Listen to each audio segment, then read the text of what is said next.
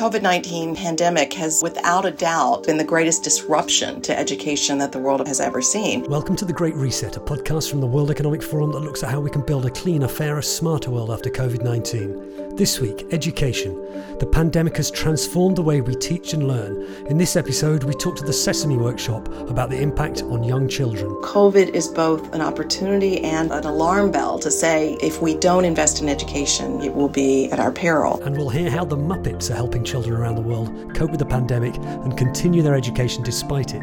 We'll even be getting an exclusive guest appearance from someone direct from Sesame Street. Hello, everybody. It is I, your cute and adorable pal Grover, with a message for listeners of the Great Reset. Subscribe to The Great Reset on Apple, SoundCloud, Spotify, or wherever you get your podcasts, and take a moment to like, rate, and review us. Now, hardly any children have access to quality learning. During a global pandemic, what could be more important than this powerful tool of media? I'm Robin Pomeroy, digital editor at the World Economic Forum, and this is The Great Reset.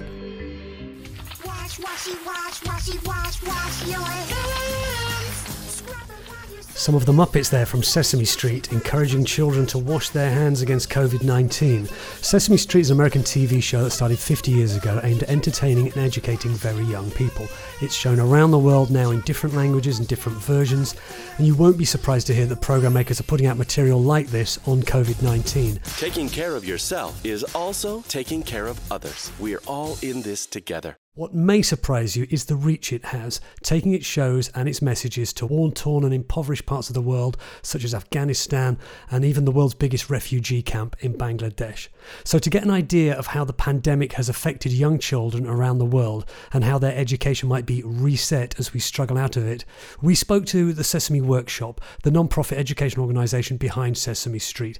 We'll be hearing from Sherrie Westin, President of Social Impact and Philanthropy there, on the perils and opportunities presented by the pandemic. To introduce her, we're honoured to welcome a blue furry character from Sesame Street, Grover. Hello, everybody. It is I, your cute and adorable pal Grover, with a message for listeners of the Great Reset. Well, you are in luck because I know a thing or two about resetting. Mm-hmm. I reset my alarm clock every morning.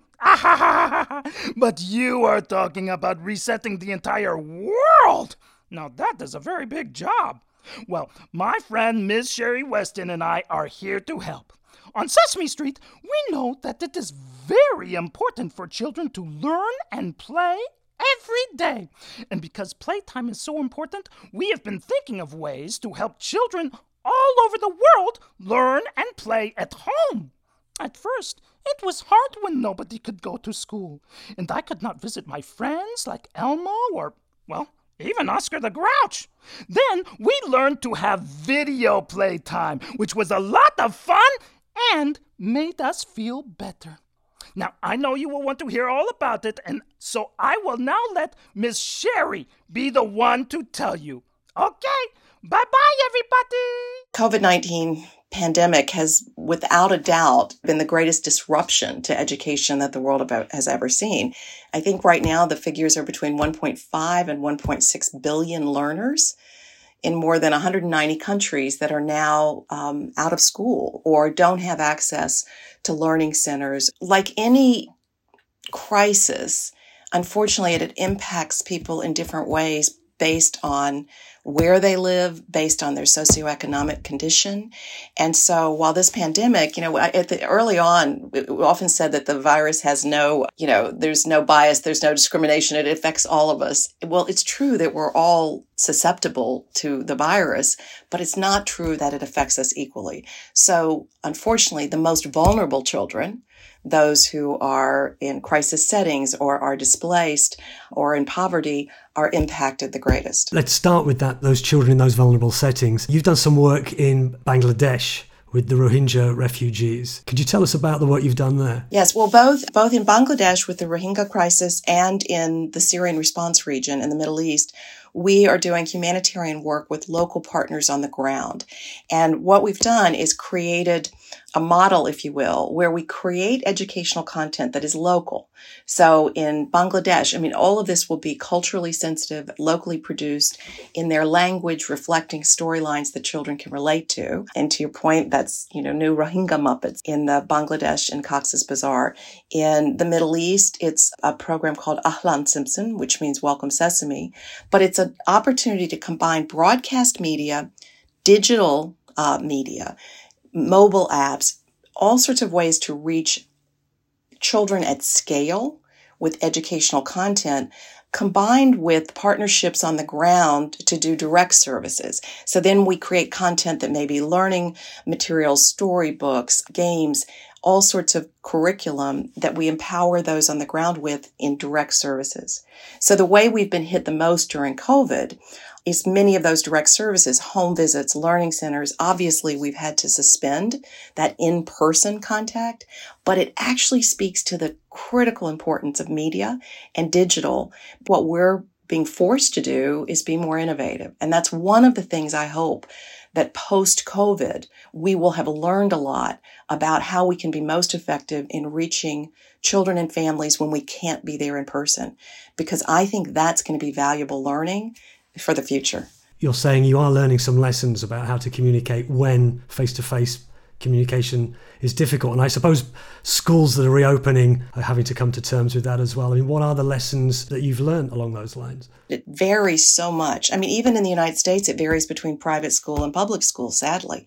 But I think what we've seen around the world is there has not been a lot of um, investment in flexible education or educational systems that can be mobilized in crisis. There's a huge digital divide, and it's so important that we invest in the equality so that we do have access to reach those who don't have the same opportunities for, you know, access to, to computers to learning through digital. But at the same time, you know, we're really being forced to think more innovatively and to research the outcomes. The digital divide that you mentioned is quite shocking. I think the pandemic has shown that.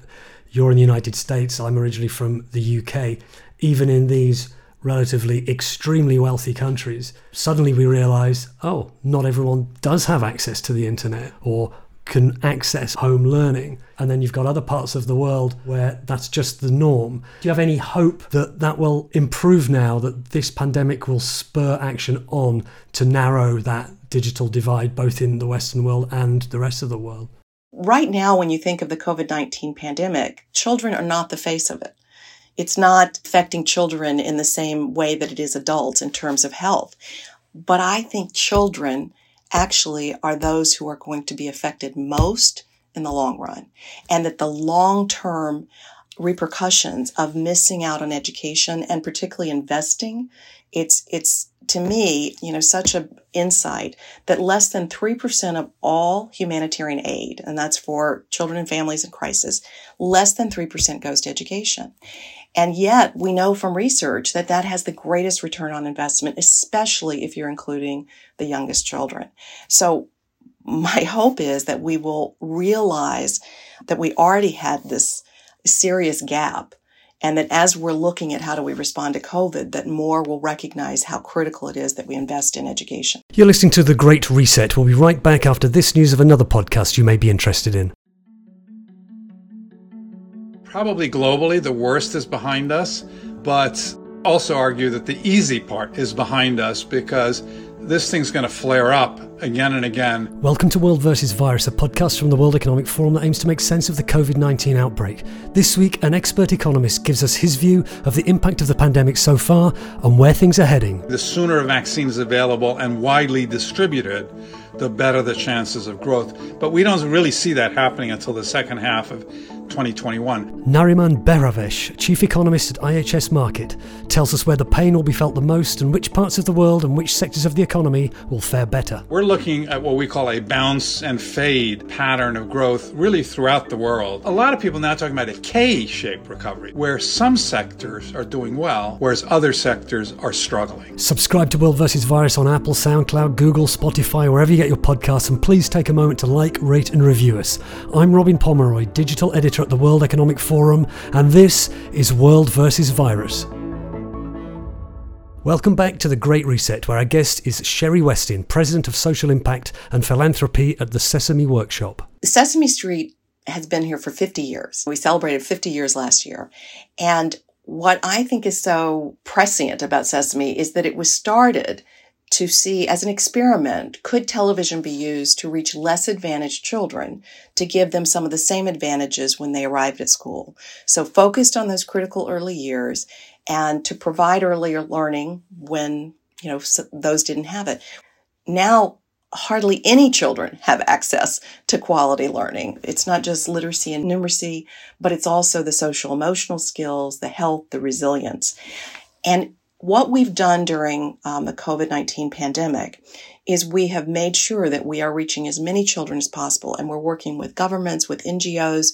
There's been such a demand for our content through World Bank, through USAID and others.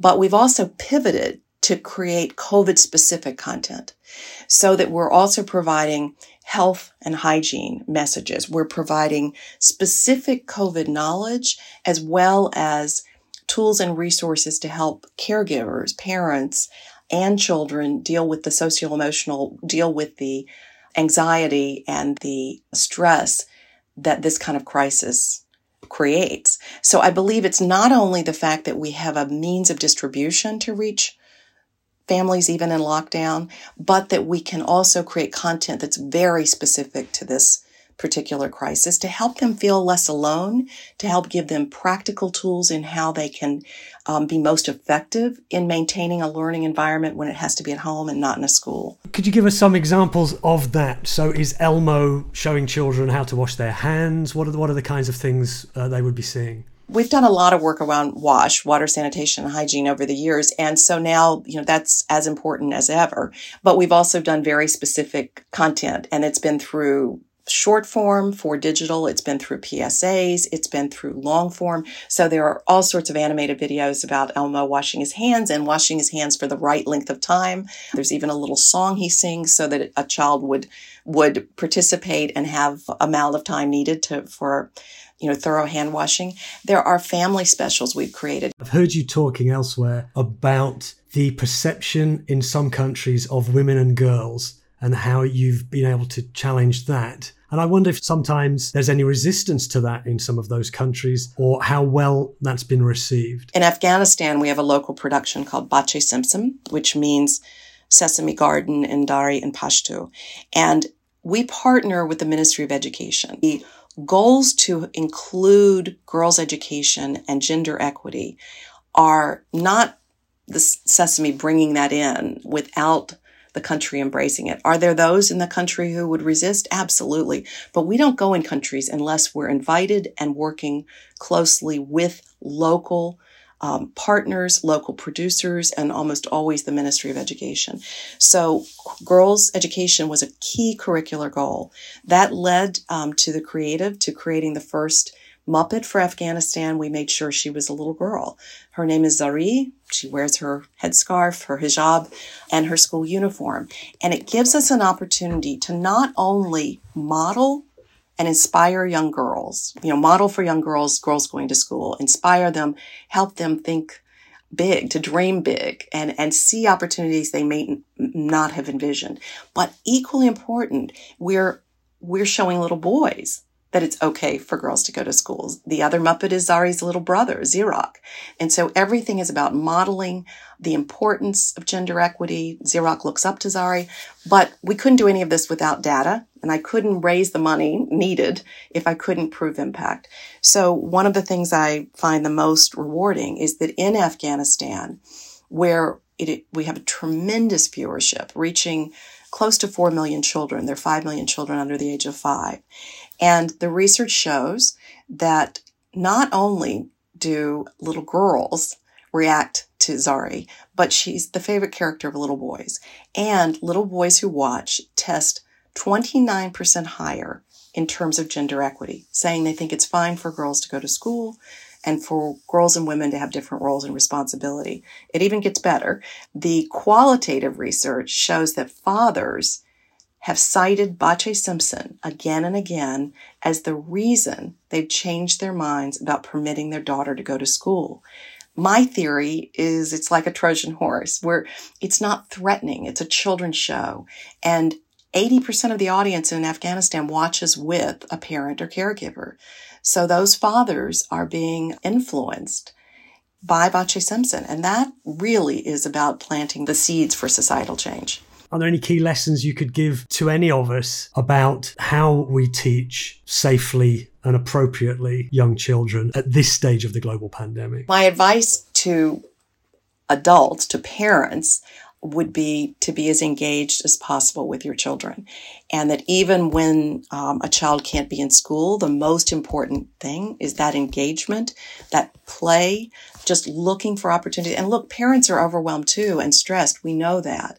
But even if it can't be perfect, the more they can do to create those routines and create opportunities for engagement, particularly for children zero to five, is the most important thing for their healthy brain development. Those of us lucky enough to have access to the technology are overwhelmed with content. So you're in a competitive environment, but I wonder what it is, in your opinion, that makes what you produce stand out even from the relatively good stuff that's available out there on the internet? So I think it is the power of the Muppets to engage children and for children to identify with them that makes them such effective role models. And I, as I mentioned earlier, the fact that we very much appeal to adults and deliberately so increases our our ability to have a real impact. And and that was that's why celebrities or musicians or humor are, are included in these productions so that it's working on on two levels. So I believe that our our success you know, is in large part because of that engagement. To your point, there's a lot else on um, television or on the tablet media content. We can't just teach if we don't reach. We have to engage to maintain a child's attention and to compete with all of the other, you know, animation and, and other content there. And the other point I will make is that I believe that we have been so effective in remaining relevant not just by continuing to have sort of pop culture and zeitgeist and celebrities, but by addressing the issues that are most impacting children. Whether that's parental addiction, whether that's displacement, or whether that's a global pandemic. My thanks to our guest this week, Sherrie Westin, President of Social Impact and Philanthropy at the Sesame Workshop, and of course, thanks to her friend Grover. Subscribe to The Great Reset on Apple, SoundCloud, Spotify, Google, or wherever you get your podcasts, and please check out our sister podcast, World vs. Virus, and take a moment to like, rate, and review us if you would. You can find all our back catalogue of podcasts at wef.ch slash podcasts, and get all our coverage of COVID 19 at weforum.org and across social media on Facebook, Instagram, LinkedIn, TikTok, YouTube YouTube and on Twitter using the handle at WEF. Thank you very much, Gareth Nolan, for help producing this week's podcast. Thanks to you for listening. But for now, from me, Robin Pomeroy at the World Economic Forum, goodbye.